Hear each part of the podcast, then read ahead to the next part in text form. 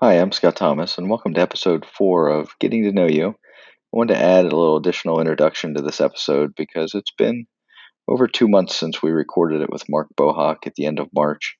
There's been a lot happened since then, from all of the uh, difficulties with COVID 19 to the uh, tragedy with George Floyd and the uh, subsequent protests. And we've got a lot going on in our society that is making it more challenging than ever. We thought it was really important to get the podcast back up and running because we think the concept of getting to know each other really is a good thing for us to uh, really make it through all these struggles that we're dealing with now. So I hope you enjoy this episode of Getting to Know Mark Bohawk. I'm going to the hospital. There's two minutes left on the CD. Just go take care of things. Hello, and welcome to episode four of Getting to Know You. We had other plans for this episode, but the current COVID 19 crisis has, like so many other aspects of life today, made us change our plans. I thought this would be a great opportunity to heed the public health guidelines and to highlight Mark and his WLOH team, as he plays a key role in producing this podcast and also has a Buckeye story to tell. Before we learn more about Mark, though, I'd like to talk just a little bit about the current crisis. I know there have been many, many times in my 25 years at Buckeye that I can remember saying something like, well, that's a first.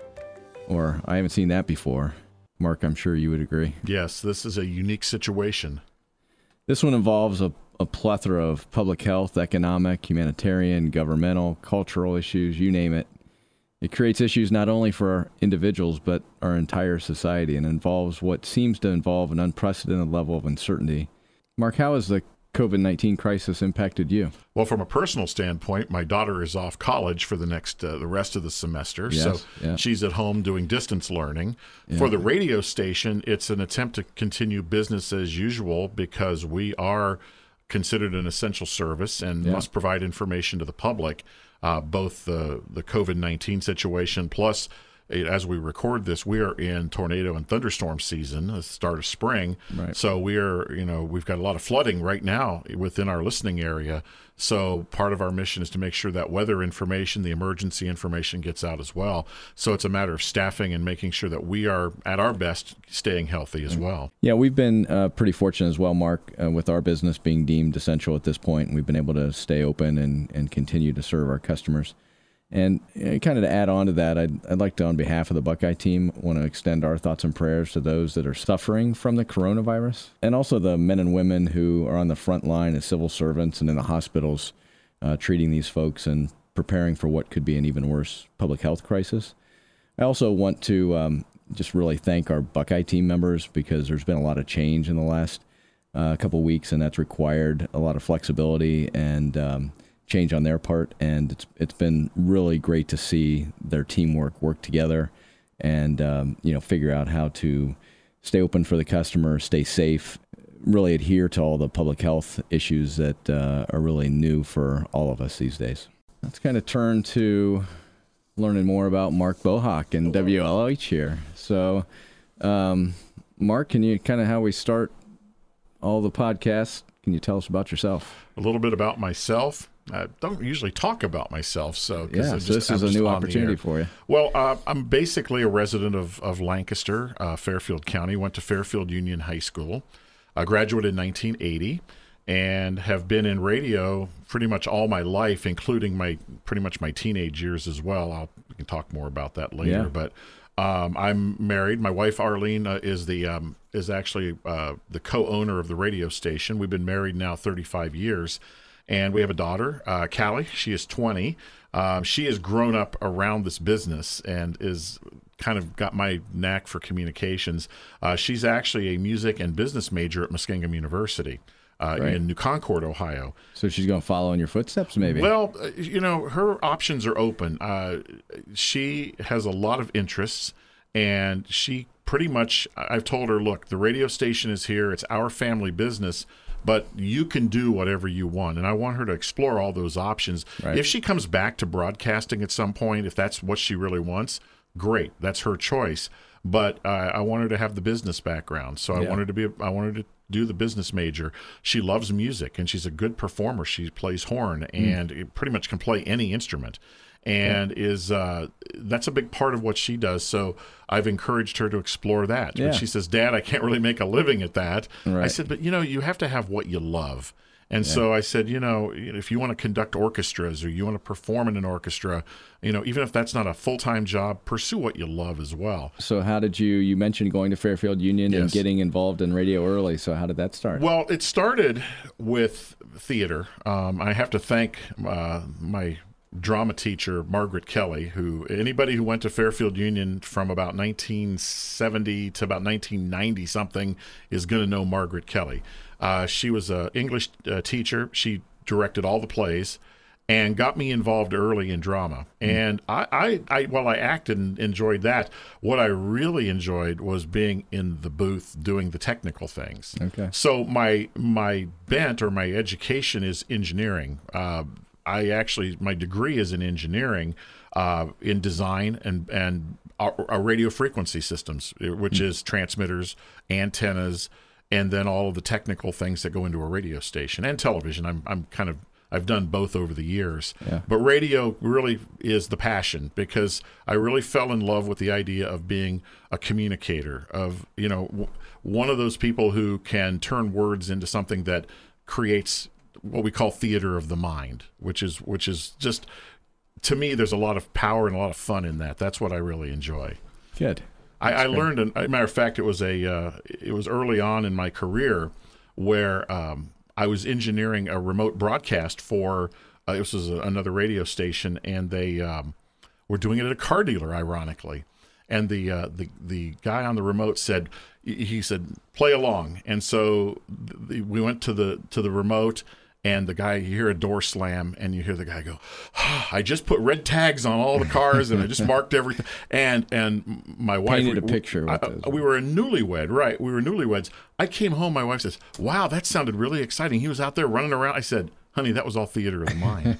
I said, we sometimes do things on radio just to kind of like create, create that theater that of mind. Picture, yeah. So I, I, learned that you know there's there's a lot you can do just with the spoken word and with sound and you know w- what we found is that you know jingles and and you know how you create those those images in people's minds is is just a fun thing. That's the most fun part of what we do. That's great, and you I can tell you enjoy the uh, technical aspect of it as well because uh, I look around the studio here, and uh, the technology is really impressive. Everything from the monitors to the to the board to mm-hmm. the uh, servers or different mm-hmm. components mm-hmm. over there for transmission. We Tell are completely a completely digital facility, and and one of the things that I've always taken pride in is keeping the, the technology up to date and and utilizing technology to our full effect.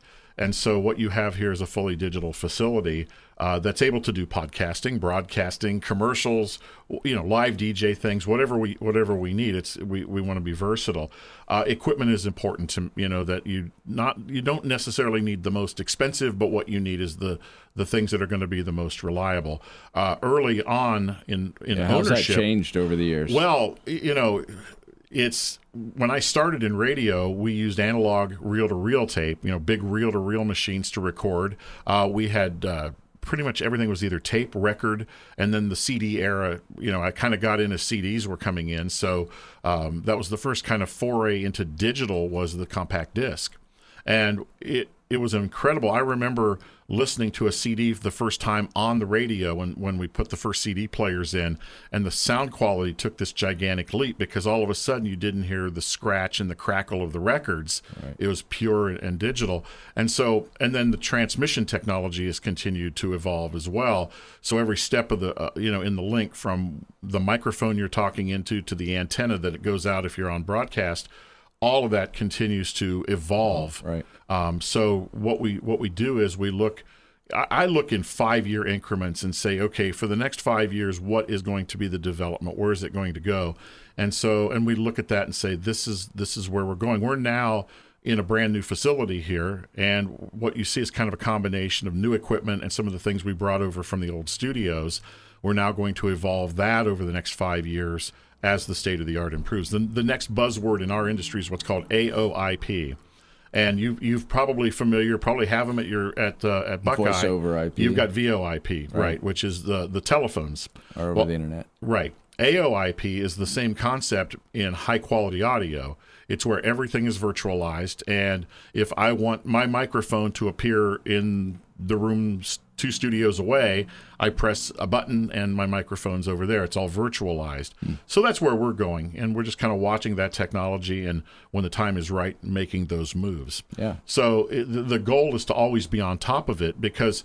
Um, this podcast is a great example. It's a great way to reach people and you're doing a fantastic job at Buckeye in, in capturing that.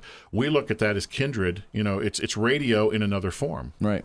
Great. So how did you, um, after high school, how did you actually get into doing radio and? Well, I went to Hocking College, so my degree is in what's called is I have a dual degree, broadcast engineering and electronics engineering, which was offered at the time, and it allowed me to learn design of circuits. Like I said, radio frequency was kind of a specialty then. This was before the cell phone boom, or as the cell phone boom boom was starting, and and and all these new towers and these new transmitters and everything started to happen.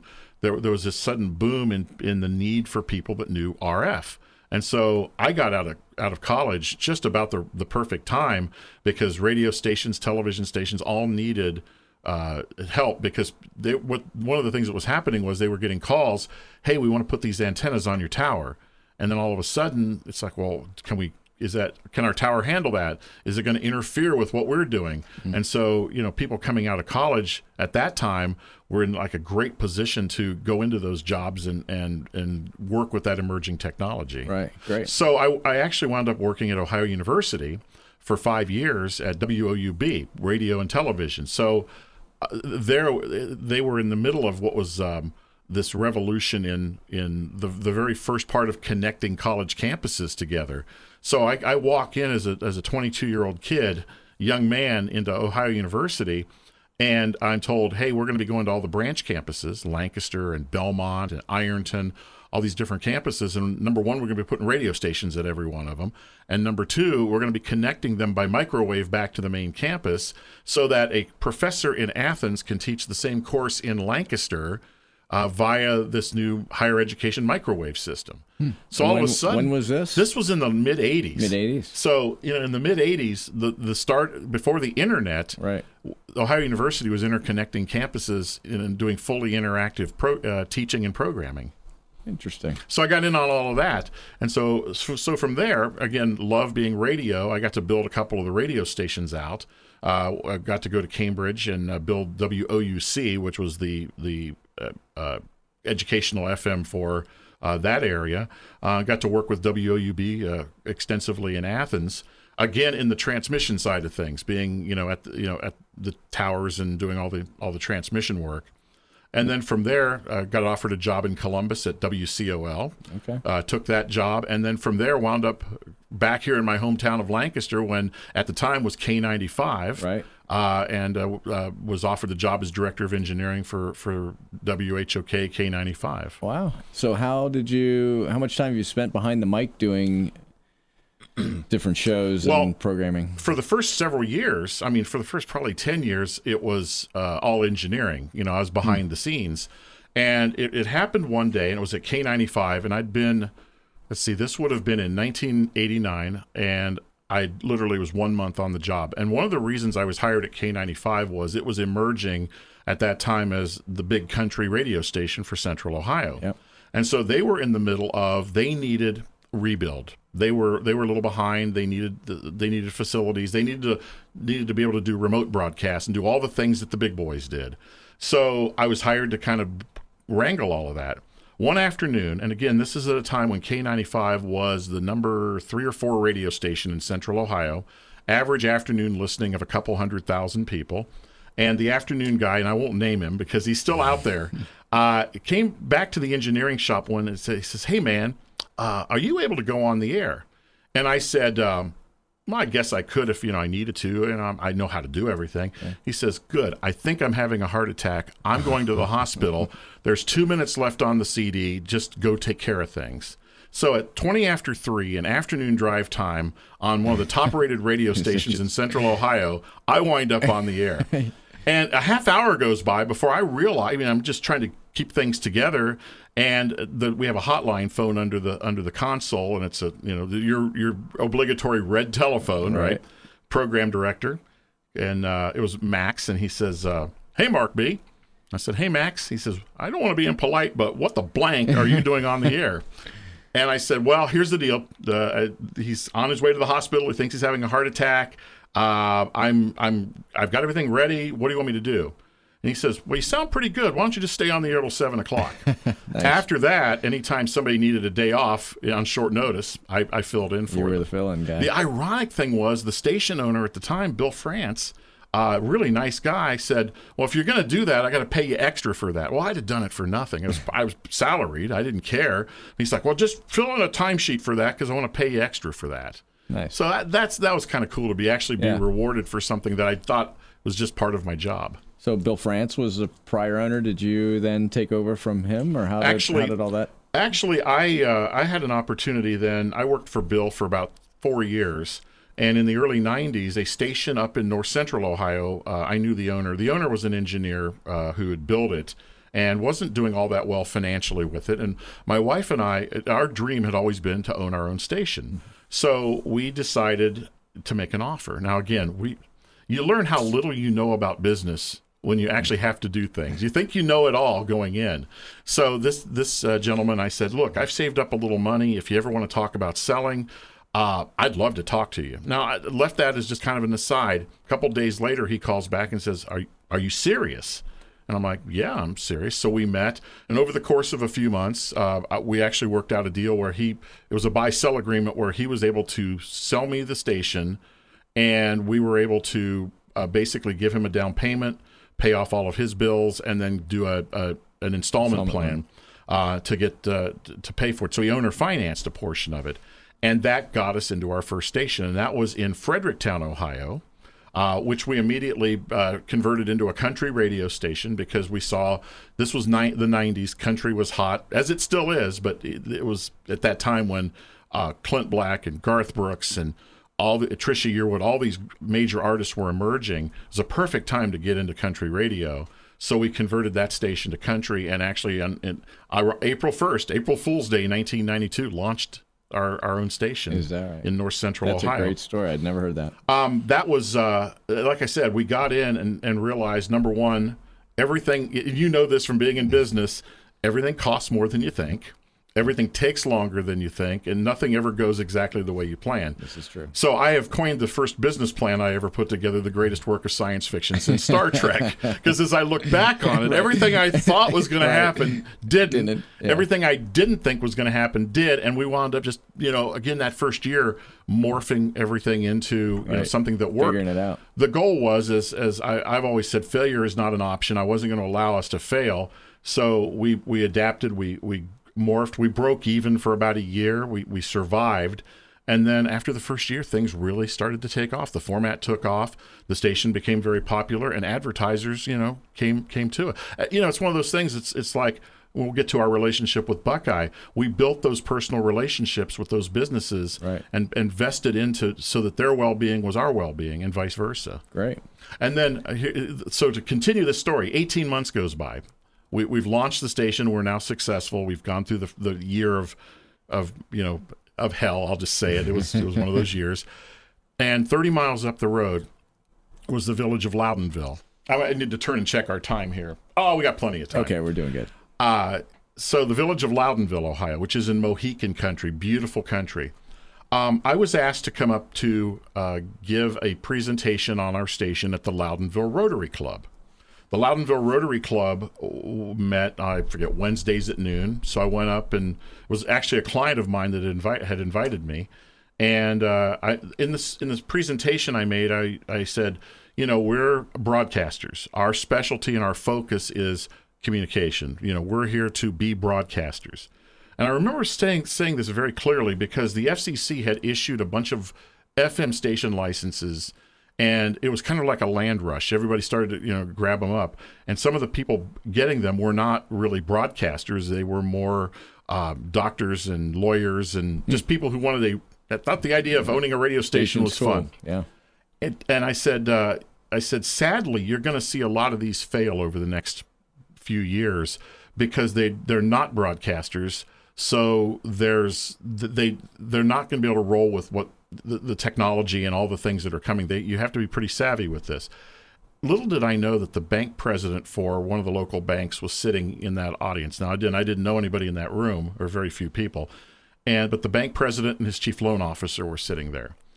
Six months after making that presentation, I get a call from my client who has a furniture store in the area. That's who had invited me, and he says, uh, "You don't know this gentleman, but he's going to be visiting your radio station."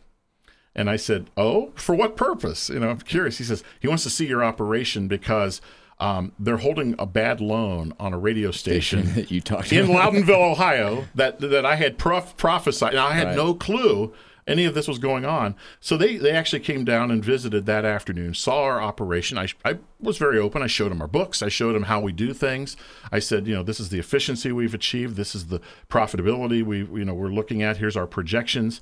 And they said they walked out, and uh, when they walked out, they said. We want you to buy the station in Loudonville, and we're willing to finance you to do it based on that Right. one meeting. Yeah. And so it took a year uh, and, a, and a Chapter 7 bankruptcy to make it happen.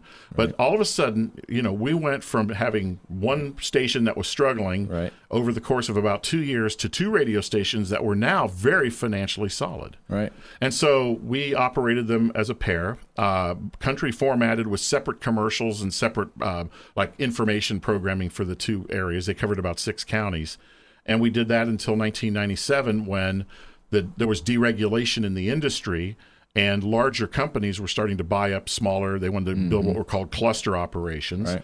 And we received a, an unsolicited offer. It was the offer we couldn't refuse Right. uh, to uh, to sell those. Did you um did you was your goal always to return to Lancaster? No, not really. I mean, we were kind of making our life in in Fredericktown. We Yeah. bought a house there, and as but as so many as as I've talked to so many people in Lancaster and in Fairfield County, one day you realize you want to go home. Yeah. And so we uh, we saw this as you know God's way of saying go home, start your family in Lancaster, and so we uh, we took the offer, and at the same time, WLOH was being con- being merged into a, a larger corporation, and they didn't know what to do with it. So we said, well, let's make an offer on our hometown station, and let's see if we can come back to Lancaster as station owners. And it just And it worked out. it worked out great. We were able to sell those two, move back to Lancaster, and and you know it's that immediate thing. You're home. You know, it's like you're home, and so great. you know we're back, and we've not left since. And, I- now you have more. Um, you got the wolf, and Well- so tell us how all of that works with the multiple frequencies. So and, what we bought, and this was in 1998. What we bought was an one single AM radio station, and it was the spinoff because at that point K95 had moved to Columbus. Uh, the other local station, 1035, had moved to Columbus. So Lancaster was left with not much in the way of local radio. There was a non commercial Christian station, and there was WLOH, the AM station. And so we bought it with the idea of, well, let's see what we can do. Let's get it built back up and at least get it serving the community. This was in the late 90s. Um, in 1999, we found out my wife was pregnant, so that was kind of fun, and and so that worked out well. But then we another one of those things where one day you're rolling along and everything is normal, and the next day your your world is turned upside down because we've received yet another unsolicited offer to sell WLOH and it was um, a guy named Ed Johnson. And Ed Johnson may be a familiar name to some people. He started the ABN, the Agri Broadcasting Network. Okay. Here's the uh, little bit of trivia: where where Buckeye Honda sits yes, is on Edie Road. correct. Behind it, before they built all the development, was Yeah. the Edie Farm. Yep. The ABN, the Agri Broadcasting Network, started in the milking parlor at the Edie Farm Is that right? With back in 19 Paul and yeah, yeah, in Paul Eady 1965. Is yes. that right? So Ed wanted to return to his roots. Ed was saying, I want to buy some local radio stations. We've got this network. We want to own some local stations. So in 2005, we got to buy WLOH back. At that point, it was still the AM station. And at that point, we said we need an FM. We need to we need to bring FM service back. So we, uh, myself and another a group of AM broadcasters petitioned the FCC to allow some licenses to be opened up, And it turned out it took five years, but we got the first FM 104.5. Right. From there, we were able to pick up 99.3 in Logan, and then just in 2018, uh, acquire a license for Perry County because it's an underserved area. And now we have the three FMs operating as a network. Wow. That's fantastic. there you go. You've really uh, you've really grown over the years. Right. And we're at 26 minutes on this podcast, so we probably ought to move on. Okay. So uh, I just wanted to ask one question. So what's what's uh, the hardest part of your job? Well, because we deal in technology, the probably the biggest uh, challenge I deal with is when when when it's lightning when there's a lightning storm and the weather's bad and everybody's looking at the pretty lightning. I'm I'm You're scrambling. they're hitting towers. You're scrambling. Uh, we've had it, the big derecho storm of 2012 comes to mind because at that time I lost uh, quite a bit of equipment to lightning and we lost power at a couple of our sites. And now we've got generators in some places, and uh, it's it's we're, we try to protect as much as possible. But the biggest challenge is when we're needed the most to provide public information, we're suffering from the same issues as everybody else. You've got to have the protections We have to harden it. Yeah. That's right. Yeah. We have to be redundant in all Yeah. ways. Good.